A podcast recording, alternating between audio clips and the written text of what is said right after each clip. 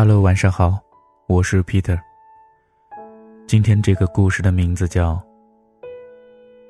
要是能看对方的手机》，有多少情侣要分手？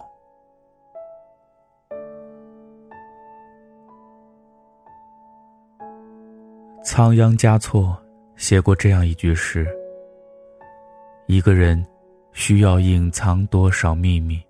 才能巧妙的度过一生。意大利电影《完美陌生人》，似乎是对此话抽丝剥茧的分解与展示。影片的内容非常日常化，讲的是一次家庭聚会，三对夫妻，一个单身汉，总共七个人，因为在餐桌上玩了一个游戏，每个人的秘密被暴露。每个家庭的问题被揭示。在此之前，或者说如果没有玩这个游戏，大家依然戴着伪善的面具，携着妖冶的秘密，继续迎来送往，继续同床异梦，继续心猿意马，时而鲜衣怒马，锦衣玉食，时而觥筹交错，柴米油盐，艰难。又巧妙的共度一生。这个游戏简单又粗暴，每个人将自己的手机放在桌上，所有来电一起听，所有消息一起看。对此，有人表面赞同，有人真心反对，有人长戚戚，有人坦荡荡。气氛。在吃吃喝喝中，看似轻松舒缓，用心体会就不难察觉，有种一触即发的紧张与刺激，盘旋在餐桌上空。这本就是一个挑战人性离间关系的游戏，结果自然无一幸免。秘密的背后藏着的是婚姻。以及人与人之间信任的各种危机，逐渐显山露水，背叛、出轨、心理压力、婆媳关系、暧昧网友、朋友出柜。夫妻 A 中的妻子，也就是这个游戏的发起人，他一句话，看似挑拨离间，倒也揭露了当下普遍暗藏的情感危机。要是能看对方手机啊，多少夫妻得分手呢？他之所以无所顾忌，除了自身性格强势，还因为姘头就在现场。聚会过程中，一个来电促使他的秘密被揭露。他在寻找整形机构，准备隆胸，为了谁？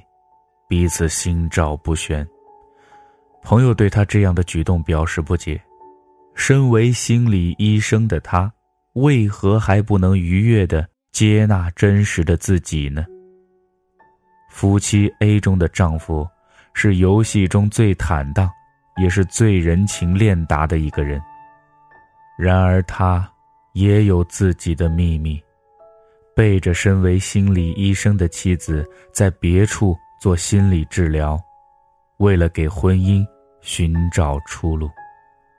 他给妻子的解释是：即便以后分手，至少也努力过。很多蛛丝马迹让他明白，妻子已经出轨，只不过装作不知道罢了。他很清楚，因为我们的关系是脆弱的，每个人都是，有的人更加脆弱。手机已经成了我们的黑匣子。装了所有的秘密，可能装的太多了。我们不该拿手机玩这个游戏吧？夫妻 B 中的妻子在手机里跟网友玩着暧昧游戏，允诺对方出门不穿内裤，借此寻求激情。除此之外，还瞒着丈夫物色养老院，因为她觉得婆婆很难搞，婚姻。早已没了激情，在家想喝点酒，还得趁丈夫不注意。生活表面波澜不惊，实则千疮百孔。是丈夫当年替她酒驾坐牢的负罪感，让她维持着婚姻。秘密败露，倒也索性开始撕破脸皮，袒露心迹。她说：“生活中，我们应该学会如何放手。夫妻壁中的丈夫，看似光明磊落，事实上偷偷在手机里与女性网友玩着暧昧。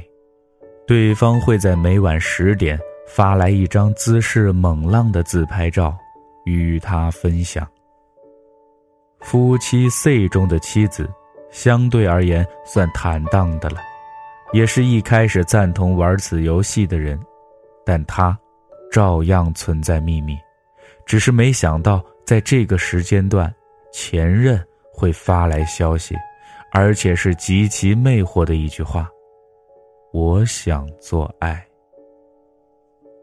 尽管他很快证明了自己属于清白，但与前任依然保持联系属于事实。而这一事实让她的丈夫不能接受。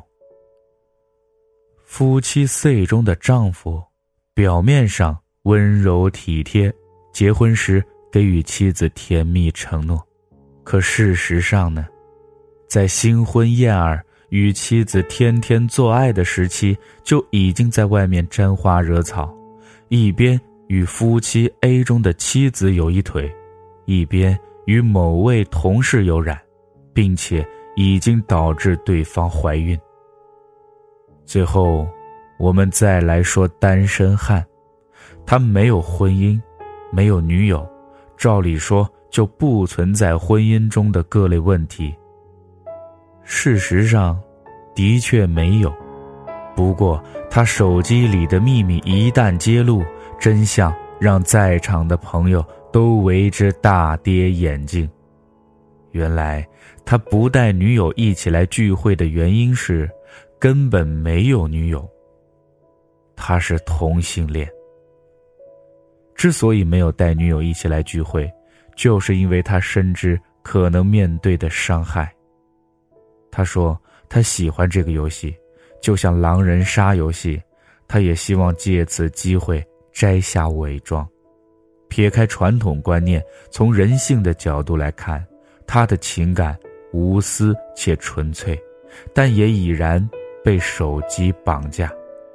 每到固定的时间点，他就会很自律地跟着手机播放的音乐节拍跳起减肥操，不论时间场合，哪怕是在聚会中，哪怕驱车行驶在深夜的马路上。那么，秘密的本质是什么呢？人之所以有秘密，是出于对安全的渴望，对恐惧的抵抗。我们希望某种关系能够稳定持续。与此同时，所做的每一桩事情都会受到道德制高点的评判。我们总是怕不被理解、不被认可，怕遭到嘲讽，怕怪异的目光，受不了舆论的压力。所谓。人言可畏呀，因为这些恐惧，让按照内心意愿所做的事情和决定，最终都沦为了秘密。经常有人讨论，我们该不该，或者说有没有权利查看另一半的手机呢？这个问题一旦被提出，其实答案已经有所倾向。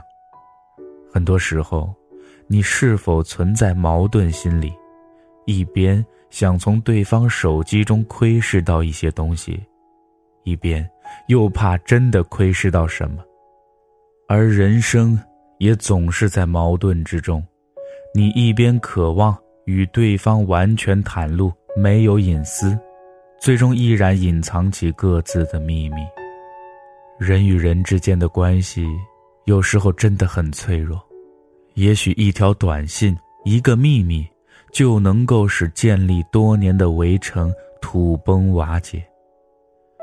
每个人都有属于自己的秘密，不要因为好奇去探究、去窥视，不要挑战人性，是对彼此的尊重。也是对彼此的保护。在此基础上，想要巧妙的度过一生，已经不容易。